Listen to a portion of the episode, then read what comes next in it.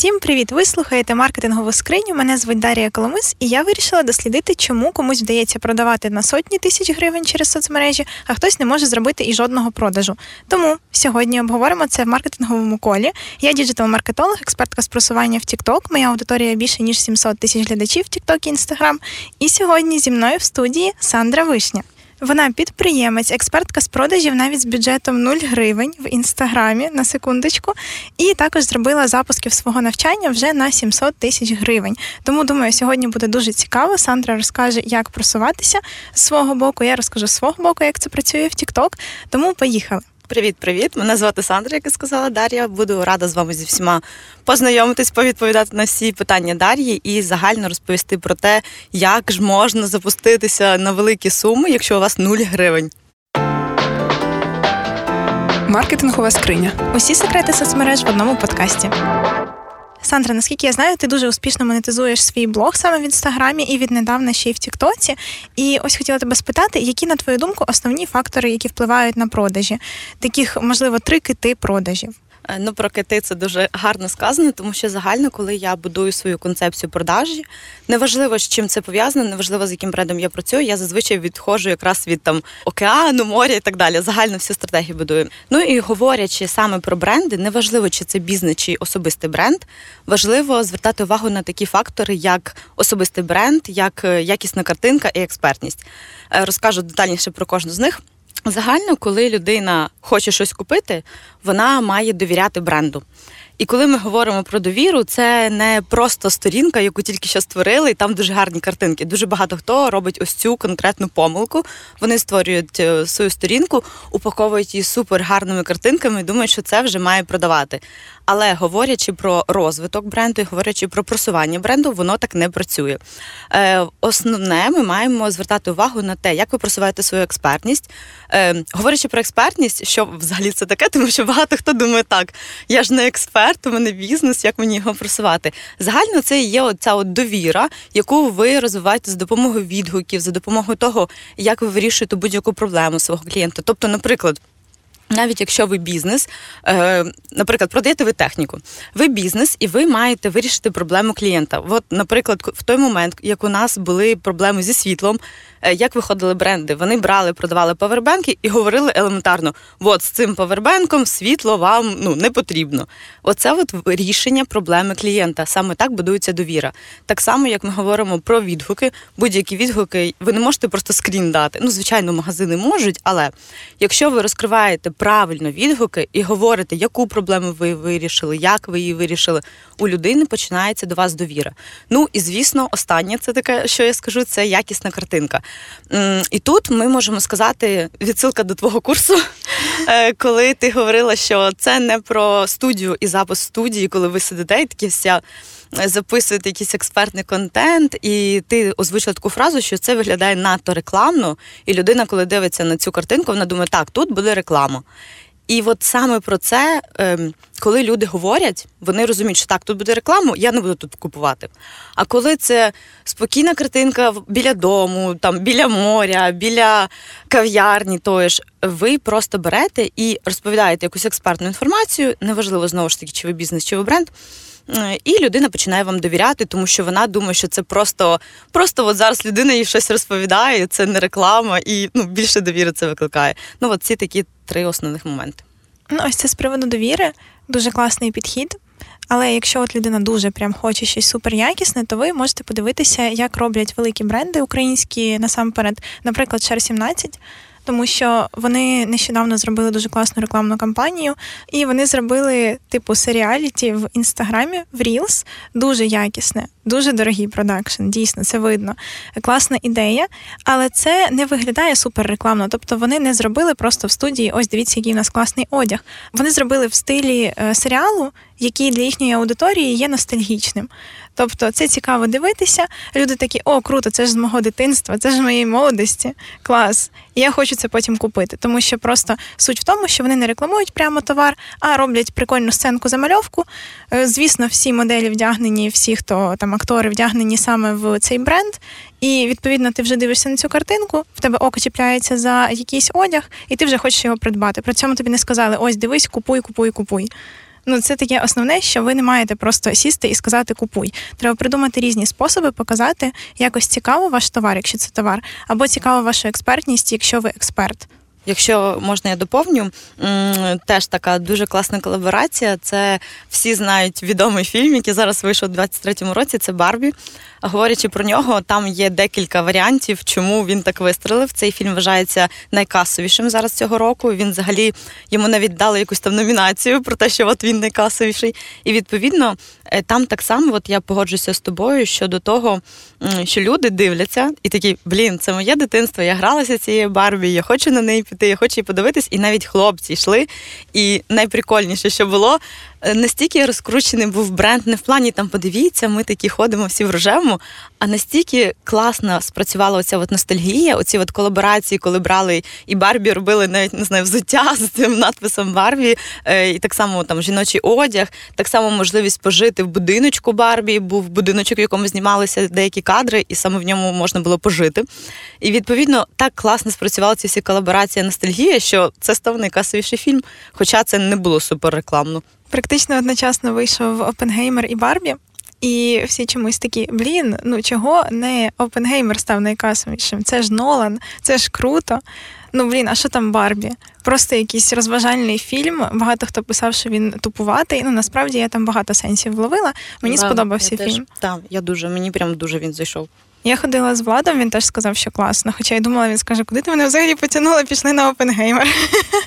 Дивитись про війну.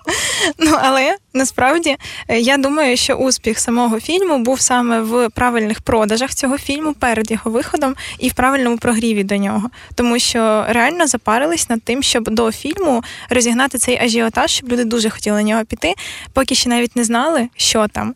І від цього навіть їхнє враження після фільму стає краще, тому що якщо ви класно прогріли до свого продукту, і навіть ваш продукт, можливо, товар не сильно сподобався, в людини може все одно залишитися цей такий післясмак хороший після цього ажіотажу, тому що всім подобається, і їй теж сподобається. Ми говорили і про експертів, і про бізнес. І от таке цікаве питання: чи має експерт і бізнес робити щось кардинально різне для того, щоб продати свої товари або послуги? Чи в принципі якась стратегія більш-менш схожа? Коли ми будуємо бренд, неважливо знову ж таки, я вже говорила, що це чи ви бізнес будуєте свій, чи ви будуєте свою експертну сторінку, ви експерт. Але є одна така деталь, яку всі дуже бояться і стараються оминати, коли вони тільки починають. Це розмовні сторіс. Це біль кожної людини, мені здається. Але це мій біль також. Я не дуже люблю розмовні сторіс. Ну насправді я так само не виходжу дуже часто в розмовні. Я той експерт, який каже, що це не обов'язково взагалі, якщо ви ведете свій бізнес. У мене є не один клієнт, який взагалі ніколи не виходить в розмовні сторіс. Це взагалі нормально. Ну, якщо ви боїтеся і вам некомфортно, використовуйте інші методи tone of voice, спілкування, тобто зі своїми клієнтами. Якщо ви експерт, то людина купує в людини і людина довіряє людині.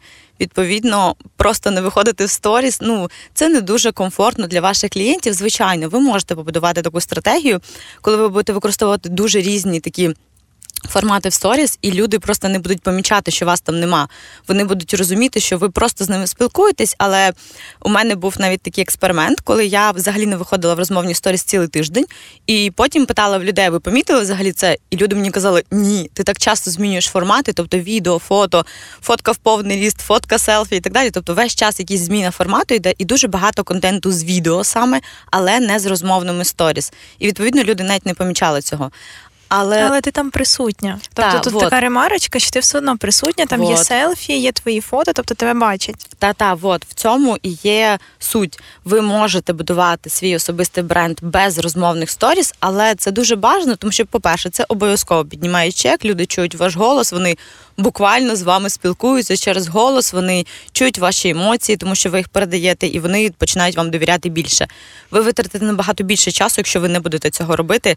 І можливо, ви впретесь в якусь там стелю свою фінансову і не зможете далі вирости без цього. Така маленька деталь, але на жаль, без неї неможливо. Е, якщо це бізнес, то там ви можете взагалі використовувати інший tone of voice. Е, у нас є бізнес, де ми просто говоримо зі своїми клієнтами. Ми ніколи не показуємо навіть обличчя клієнтки. Тобто, от ми показуємо її губи моєї клієнтки, власниці бренду. Е, відповідно, ми ніколи не показуємо її обличчя. Взагалі, у нас є от присутні тільки губи, інколи ніс, скажімо так, на плані на фотографіях. Але оце такий прикол нашого бренду, і насправді він дуже швидко розкрутився, і ну всі все одно їй довіряють, тому що ми використовуємо зовсім інакшу стратегію, але дуже цікаві формати. Що говорити про інший спосіб, наприклад, якщо це бізнес е, в одному з бізнесів, то що мій, ми використовуємо тварин. Тобто, у нас є два кота, які є е, обличчям бренду, і вони спілкуються, скажімо так, з користувачами, вони спілкуються з клієнтами. Але знову ж таки, говорячи про якусь кардинально різну стратегію, її немає. Тобто люди мають будувати стратегію конкретно під себе. Це немає якогось там шаблону. Знаєте, я дуже люблю експертів, які кажуть: кажуть, от цей шаблон тримайте, ви зараз зможете собі зробити мільйон, якщо його використати. От цей прогрів точно продасть на мільйон. Мені подобається шаблон прогріву. Да. Коли ти маєш продумувати все, враховувати стільки деталей під свою цільову аудиторію і не робити все по певному шаблончику, а тут тобі дають і кажуть, роби. Да, да, да. Ну тобто, е, це взагалі для мене шок, коли люди таке використовують. Тобто, серйозно, ви думаєте, що ви отримаєте шаблон, і він нам принесе мільйони? Ні, воно так ну, не це трохи видно, коли використовують якийсь шаблон всі. Да, однаковий. Да, це, це те саме, що взяти оцю картинку з Пінтересту доброго ранку. Тобто, це, це тупо те саме.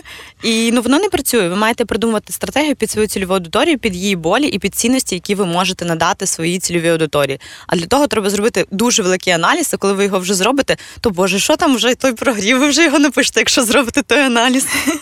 Мені дуже подобається, коли люди пишуть, типу, «Е, ой, вибачте, а можна я просто використаю ваші ідеї? Мені так сподобалось, от я теж експерт. Я думаю, окей, дякую, що ти, звісно, написав, такий молодець, повідомив мене, що ти будеш красти мої ідеї. Бо дехто не повідомляє, але ну, насправді це ж реально видно. Коли людина перезняла все по твоїй сторінці, там твої сторіс, і ти бачиш ті самі слова, навіть ту саму побудову кадру, і думаєш, ну блін, ну це мені окей, це спрацювало, бо в мене є якийсь бекграунд певний до цього, і я на основі того будувала далі свої продажі. Якщо ти просто скопіював, то ти не розумієш, чому воно може не спрацювало в тебе, і як зробити так, щоб спрацювало. І так само в бізнесі. У мене деякі клієнти дивляться там на інших клієнтів і такі: о, оця клієнтка в тебе продала там на 80 тисяч гривень за пару днів. А може я теж так само зроблю? А я кажу: ну вам це не підійде, тому що в неї інша стратегія, в неї інша аудиторія і інший взагалі товар. Вам треба інша стратегія. Вас ну не вийде так за пару днів. А вони такі, ну блін, в неї ж вийшло, просто знімемо так само стільки само відео, і все буде окей. Під кожного окремо індивідуально підбирається стратегія, і основне тут зробити аналіз цільової аудиторії, і цим багато хто нехтує. Та погоджуся з цим, тому що ну це взагалі. Початкова точка стратегії, і загально, якщо ви не зробите аналіз цільової аудиторії і своїх конкурентів, звичайно, на них треба дивитися, аналізувати їх, але ну точно не повторювати дії, тому що я бачу дуже багато однакових відео. От, наприклад, я більше в інстаграмі сижу, а не в Тіктоці, і я впевнена, у тебе те саме. Е, Я бачу дуже багато однакових відео, однакових сторіс, і це починає набридати в першу чергу клієнтам цих людей. І це просто перестає продавати. Якщо раніше можна було написати просто напиши мені це слово, і я дам тобі шаблон, той же там для чогось, то зараз люди вже одразу розуміють, що от зараз це буде, я навіть не буду дивитись, і твої перегляди падають. Відповідно, краще використовувати зовсім іншу стратегію. Плавно дійшли до питання, які основні помилки.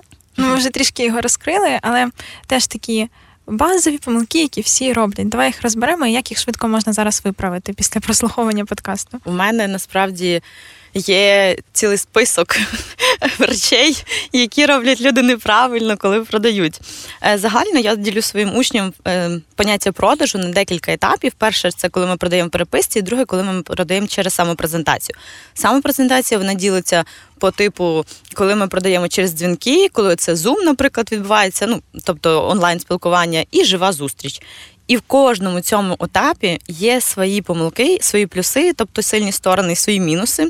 І здебільшого, як от всі говорять, конверсія, тобто можливість отримати клієнта, вона у нас найнижча, найменша саме в переписці. Чому так відбувається? Тому що в переписці людина вас не бачить, людина вас не чує, і саме там ви робите найбільше помилок. І тут можна їх виправити по принципу шести кроків, які я виділяю своїм учням. Перше це швидкість відповіді. Це найбільша одна з добре, шість кроків, шість найбільших помилок, скажімо так. Е, от. Швидкість відповіді. Якщо ви магазин, навіть якщо ви експерт, ну але для магазинів це більше таке потрібна річ, скажімо так. експерта можуть і почекати, якщо йому довіряють магазина, чекати не будуть. Відповідно, коли ви відповідаєте там за день, за два, або вам написали зранку, ви ввечері, пам'ятаєте, людина імпульсивна істота. І відповідно вона все купує вже. Якщо це якась там сумочка або якась ковтинка, якщо ви берете і такі відповім за 20 годин, людина вже купила все. Можете... Якщо вас купує жінка, то відповідайте їй в 3 години ночі, бо зранку вона прокинеться і буде думати, боже, що це я вчора таке хотіла? Дурню якусь, а в 3 години ночі вона купить. Це я про себе кажу, тому що в мене навіть в клієнток, які продають речі саме для жінок або якісь beauty приколи, у них основні запити йдуть от з часу ночі, там до трьох ночі, і вони сидять, це з них менеджери в нічну зміну, тому що вночі, ну що робить жінка, там все зробила по дому, все зробила там по роботі, і сіла залипати, дивитися, що вона хоче купити. І якраз в цей момент потрібно обробити запит, тому що якщо ви його не обробите, вона з цією думкою переспить, зранку вже не захоче купляти. Ну я тобі хочу сказати, що це не тільки жінки. Ну, звичайно, у мене в магазині, який я створила, більше цільова аудиторія це саме жінки, але це не має значення. Тобто е, у нас зоотовари, і в основному їх починають купувати після 10-ї вечора. І ми сидимо і працюємо фактично, ну поки там не заснемо, знаєш, відповідно всю ніч так само опрацьовуються запити, бо це нормально. Людина попрацювала, вона прийшла додому і їй хочеться купити вже. І якщо це якась безділушка для себе або для тварини, то ти ну ти не будеш чекати. Продовжимо. Наступний крок це ваша роль в переписці дуже така велика помилка, з якої взагалі починати потрібно, коли е, продавець, тобто ви сидите, ви продавець, менеджер по Директу, експерт, бізнес свій там власник веде свій бізнес і сам відповідає в Директі. Неважливо, хто ви. Ви продавець, ви продаєте свої послуги або товари. І відповідно найбільша помилка це коли людина вона бере на себе роль клієнта. Вона починає казати: Ой, ні, вам підійде це, або давайте я вам пораджу, от, от от краще підійде. Ой, ні, ну це вам дуже дорого буде. Тобто такі якісь речі, це елементарно, але такий приклад з життя, коли я написала, мені потрібна там тілесна термобілизна, мені написали, є чорна, от ціна, замовляйте. А я така, типу, та мені не треба чорна, дякую. Відповідно. Ну, є такі елементарні помилки. Ніколи не беріть на себе роль клієнта. Ви головний в переписці, ви її ведете, ви продаєте, але ви не маєте вирішувати за клієнта ніколи, ні в яких взагалі обставинах. Ще дуже важливо не образити клієнта. Нещодавно зараз таку повчальну історію для багатьох розкажу. Е, бачила в одної дівчинки, яка нещодавно народила дитину, що вона вибирала собі якийсь бюстгальтер uh-huh. в інстаграм-магазині. І вона, типу, прям заскрінила переписку і така, як такі люди досі існують, виклала це в сторіс, тому що вона там пише щось: Я хочу такий-то бюстгальтер, А видно, чи власниця, чи менеджер магазину, який з нею спілкувався, подивився, що вона нещодавно народила дитину, і пише їй: Ну, це на нормальні груди, а так як у вас груди, типу, після вагітності, то вам краще підійде щось інше. І вона така, в сенсі нормальні груди. Мої груди нормальні завжди. Що це таке? Типу, настільки її це образило, ну не окей використовувати такі різні слова в переписках з приводу зовнішності, з приводу там морального стану людини, матеріального, тому що це просто її може відштовхнути, і вона може вас навіть позначити і розказати своїй там десятитисячній аудиторії, що ви не okay, і вас не будуть купляти. Ну так, так, це теж один з пунктів. Це критика, коли людина просто починає критикувати. От навіть з прикладу для digital сфери. У нас була така ситуація, коли наші клієнти звернулися до дизайнера і сказали: слухайте, ми хочемо змінити трошки своє лого. У них там була кав'ярня. Ну і як кожна третя кав'ярня, вона називалась там кофі, щось. Ну, там кофі, шо, да, ну, будь-яке інше слово. Знаєш, там кофі і яке ще слово, нехай там кофі. точка, да? І вони кажуть, ми хочемо трошки змінити колір, хочемо трошки інакший шрифт вибрати. От, можливо, ви нам щось порадите. І дизайнер відповідає: Так, я от подивилася, і в мене вже є декілька порад для вас. Дякую, що до мене звернулись. І ніби здавалося, що переписка нормально будується, а потім дизайнер пише фразу, яка вбила цей продаж. Вона каже: загально я вам раджу в першу чергу змінити назву, тому що кофі, ну серйозно, кожен третій магазин так називається. І просто мої клієнти пишуть мені: е, а це взагалі нормально, що нам таке радять. І я кажу: ну, якщо чесно, ні. Тому що її попросили змінити шрифт і колір, а вона така змініть назву. Ну тобто, це є пряма критика, так ніколи не можна говорити. Можна сказати, я можу вам написати декілька порад, я вам можу порадити там ну якісь такі фрази, але по суті не лізьте туди, куди вас не просять. Це знову це ж таки брати. Добрий цю... день. Я дуже хочу купити ці джинси. Підкажіть мені, будь ласка, який розмір підійде. Ну, ви знаєте, ми радимо вам спочатку схуднути, а потім купувати джинси. До речі, в Тіктоці дивилася про те, як дівчинка прийшла, хотіла поміряти не джинси, вона хотіла поміряти сукню. Там цілий скандал був, бо це доволі великий бренд. А вона розказала, а в Тіктоці це ж не інстаграм, воно там просто це відео розлетілося просто на декілька мільйонів. У неї, по-перше, там підписники поприходили, і вона тепер робить розбір магазинів. І Просто дівчинка виставила відео там, де сказала, так, я товста, я це знаю, я в курсі, але ну, типу, подивіться, яка ситуація сталася. Ну і насправді ну, критика це один з найнеприємніших моментів. І якщо вона присутня в переписці, ви ніколи не продасте. І все. Мій особистий кейс спілкування з магазином. Я дуже хотіла штани, просто звичайні, там такі кльош, такі модні зараз всі носять. І я зайшла в один бренд український, також вже не пам'ятаю деніму, і вони роблять чисто тільки штани різні.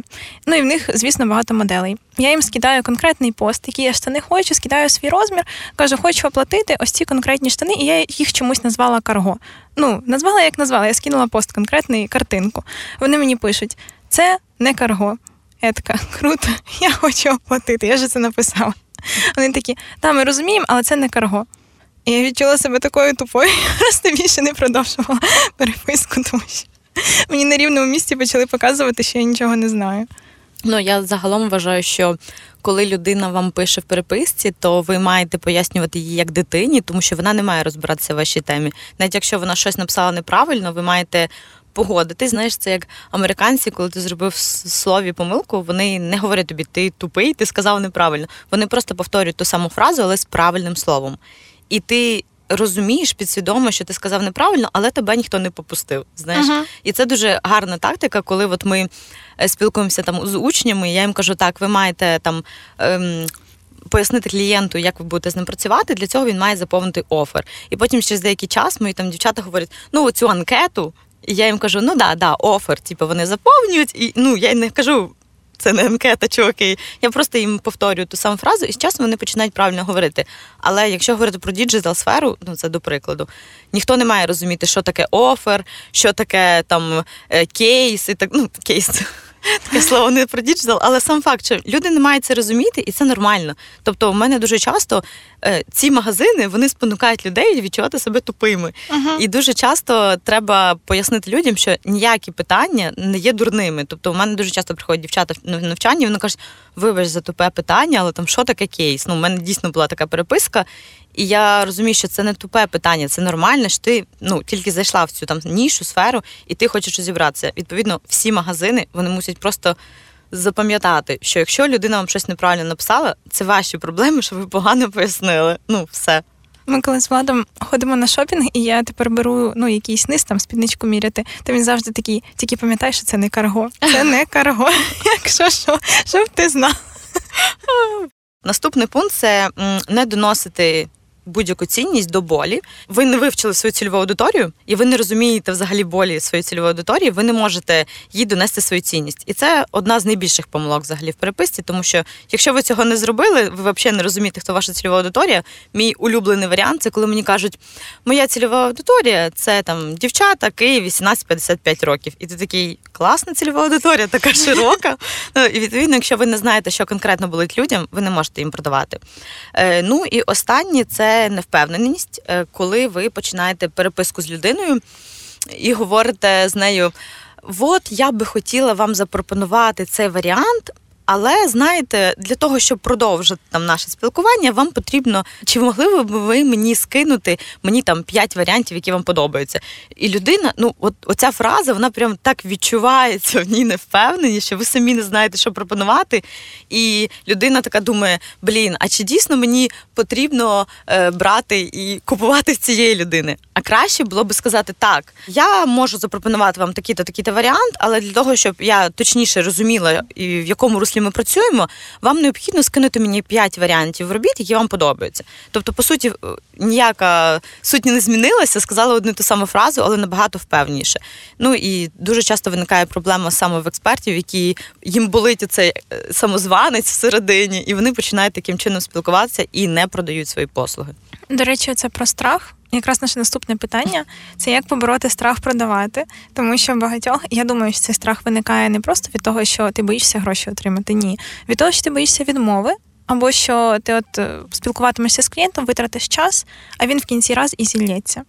І що з цим робити? Дуже легке рішення. Ви просто берете і пробуєте. Ну, тобто, це це звучить так просто і так непросто одночасно, але насправді, коли ми говоримо про продажі, я живу по такому концепту, я уявляю собі басейн там або море, океан як хочете, уявляєте.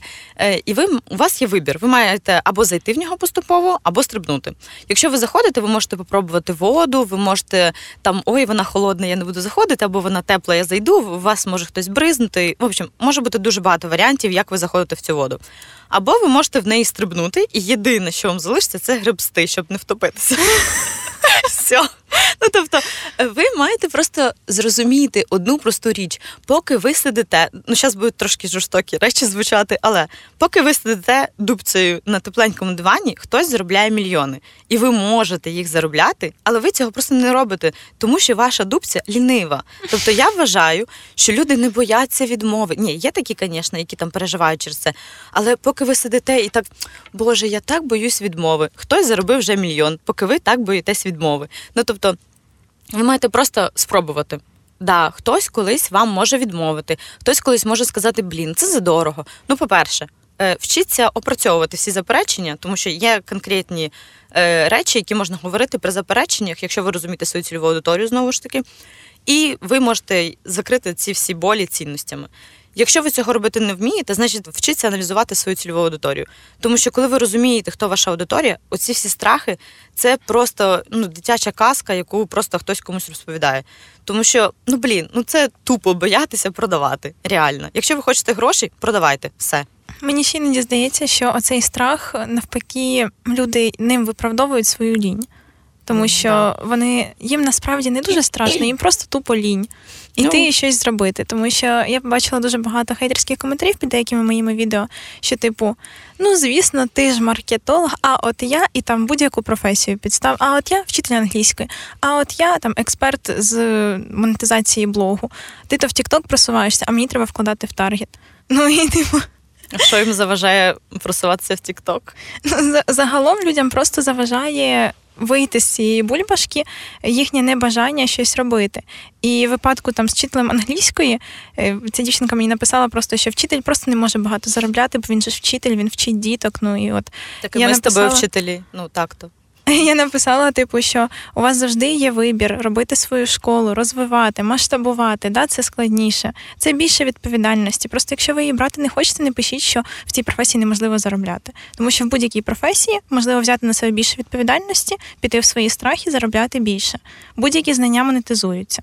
Ну от навіть говорячи про вчителя англійської, у мене є учениця, яка теж вчитель англійської, і вона дуже швидко розвилася з допомогою інстаграму. Вона ні разу не включала таргет вона просто на своїй аудиторії почала розвиватися. Так само, ну я, наприклад, хотіла масштабуватися. Я звернулася до тебе. Ми почали працювати над новим Тіктоком. Я не вклала взагалі ну ні копійки в нього, і по суті, ну ну вклала. Ну, я маю на увазі про просування. Тобто, в будь-якому випадку ви маєте вкладати гроші в просування, тому що неможливо заробити мільйони, якщо ви нічого не будете ну, вкладатися. Це логічно. Але по суті. Ну, якщо ви один раз розберетеся в Тіктоці, принаймні в інстаграмі постійно треба розвиватися і вкладатися. Але говорячи про Тікток, наприклад, мої знання вони не такі великі, але говорячи про Тікток, те, що я зрозуміла вже. Я в нього не вкладаюсь, мені пояснили, як це працює. Я це використовую, і в мене росте аудиторія і запити. І все. По суті, там нічого складного немає. Якщо просто напрягтись, придумати той же сценарій, поспілкуватися з аудиторією і так далі. У мене так само навіть з тобою вже був діалог перед цим, коли тобі почали писати про те, що ой, ви там грошей багато маєте, що ви там всіх не віддаєте. Краще ви на ЗСУ передали. Але ну е, і у мене був хейтерський коментар, що це я тільки півмільйона віддала. Але говорячи про ці всі речі, люди дуже часто через лінь, через якусь свою злобу всередині, через те, що їм хтось платить менше, вони просто не хочуть працювати, вони просто лінуються, і їм легше цю злість передати комусь. Тому у нас з тобою інколи є такі коментарі. Я робила відосик, просто скільки я витрачаю. І там, напевне, ну тисяч тридцять. Я сказала, що я витрачаю на свою справу, на те, щоб її розвивати, на подкасти, на відео, аудіоподкасти, на контент. Да, Це велика частина бюджету, я це плачу зі своєї кишені. І при цьому люди написали: типу, живуть одним днем, витрачають все, що заробляють. Яким одним днем? Я чисто прям відео сказала, що я витрачаю на розвиток своєї справи майже тисячу доларів кожного місяця. Тобто, чи витрачаєте ви на розвиток своєї справи, на свої знання? На те, щоб зробити більше трафіку собі, на те, щоб можливо там кращий товар зробити, кращий офер, вдосконалити себе якось, хоча б якусь суму. Знаєш, я думаю, що люди дуже часто переживають через такі коментарі. Ну, в плані, ми з тобою вже це пережили, скажімо так. Ну, я, в принципі, ніколи і не реагувала на хейтерів, тому що я живу по принципу, ці всі люди просто якось не реалізували себе, тому вони ненавидять інших. Ну, от, просто проста істина. Вони просто бояться, що якщо вони спробують, то в них не вийде і з них будуть сміятися. Ну, це типа, це єдина причина, як на мене, чому люди деякі цього не пробують. Але є, як це кажуть, є ті, хто ростуть і реалізують себе, а є ті, хто просто виконавці. Ну от дуже багато людей просто виконавці, та й все. Ну, ще ж можна різним виконавцем бути. Ну так, але я говорю про тих, хто там працює касиром ВТБ, і вони думають, що от ти що ти тут свої мільйони показуєш? Що ти донатиш тільки мільйони, бо там тратиш 30 тисяч, мені їх віддай. Ну тобто є люди, які виконавці в плані вони не знають, як їм реалізувати себе, і вони, в принципі, не пробували це робити. Я знаю знову ж таки з Тіктока дівчинку, яка працювала в швидкій. Вона просто допомагала там швидкій, вона там щось робила, лікар вона. Ну і відповідно вона просто показувала це в Тіктоці. Я не знаю, ну чи був в неї заробіток з Тіктоку, але переглядів там було дуже багато. І по її сторінці було видно, що в неї є стратегія, вона по ній йде, вона по ній просувається. І щоб ви розуміли, ця вся історія закінчилась тим, що її попросили звільнитися через те, що вона просто показувала ну, свою роботу. І тут, знаєте, інколи бувають інші фактори. Коли ти намагаєшся реалізувати себе, тобі хтось заважає. І коли вона звільнилася, вона вийшла і сказала: слухайте, в мене в Тіктоці дуже велика аудиторія. Я знайду себе і реалізую себе. Розумієш, тобто тут про страх людини і про страх тих, хто ну, типу, на кого вона працювала. Тобто, знову ж таки, дівчина не лінувалася, і вона така: ну Боже, знайду себе в іншому, і все. Ну і про вміння адаптуватися. Це теж дуже важливо. Так, так. Питання найцікавіше, яке я завжди задаю усім своїм гостям. Це яку пораду ти дала людям, які хочуть продавати в соцмережах, але щось їх зараз зупиняє? Напевно, одна з найважливіших, ну ми її проговорили в принципі, але це не лінуватися, пробувати помилятися і спокійно ставитись до цих помилок, тому що дуже часто люди один раз помилилися, є навіть мем про це. Коли знаєш такі людинки намальовані, які несуть третю на ношах таких, і і хтось питає, що з нею, що з нею? А вона вона просто з першого разу в неї не вийшло. Ну просто от, от цей мем, та цей мем це просто життя наше, коли люди просто або лінуються, або вони один раз спробували і кажуть, ні, все, це от та сама штука, яку відчуваємо ми з тобою кожного разу. І я, і ти в роботі з нашими клієнтами, коли вони один місяць з нами попрацювали, і вони вже думали, що ну, якщо TikTok має багато переглядів, то я маю заробити вже мільйон. Так само там з таргетом або з інстаграмом, коли люди просто очікують, що вони вже мільйон зароблять. Але при тому, перше, вони не готові нічого робити, друге, не готові вкладатися фінансово, і третє, вони просто лінуються, хоч щось зробити. Відповідно, це от найважливіше правило, за яким я живу, це перше це не лінуватися. І друге, напевно, ніколи не нехтувати можливістю звернутися до людини, яка вже є експертом і яка може тебе навчити. Тому що дуже багато хто дійсно там не може розібратися самостійно або вже пробував в нього не вийшло. І люди такі, все, я не буду пробувати більше. Тому ніколи не лінуйтесь і не нехтуйте цією можливістю. Тому що якщо у вас не вийшло, зверніться до людини, яка вже пройшла цей шлях, і вона вам допоможе. Погоджуюсь. Дуже, до речі, часто гості говорять саме цю пораду. Ну і я реально з нею погоджуюсь, бо вона дієва. Якщо ти не пробуєш, то в тебе і не виходить. Логічно. Якщо пробуєш, то є певний відсоток, що в тебе вийде. І заради нього варто і постаратися. Так. Дуже дякую тобі, що ти сьогодні прийшла на подкаст, поділилася своїми знаннями. Можливо, після цього подкасту в когось навіть е, буде натхнення піти продавати. Тому всім бажаю зараз удачі, хто пішов продавати, закрити ваших клієнтів. І сподіваюся, що ви менше будете боятись продавати, тому що це насправді не страшно. Страшно не реалізуватися. Так, я погоджуюсь. Страх це взагалі нормально. Пам'ятайте про це і продавайте з цією думкою. Залишила лінк на Сандру в описі до цього подкасту. Можете перейти до неї на сторіночку, подивитися, як вона продає. І якщо вам цікаво, то ставте всі можливі реакції на всіх можливих платформах на цей подкаст. Це дуже важливо, ваша підтримка. І дякую, що слухаєте. Маркетингова скриня. Усі секрети соцмереж в одному подкасті.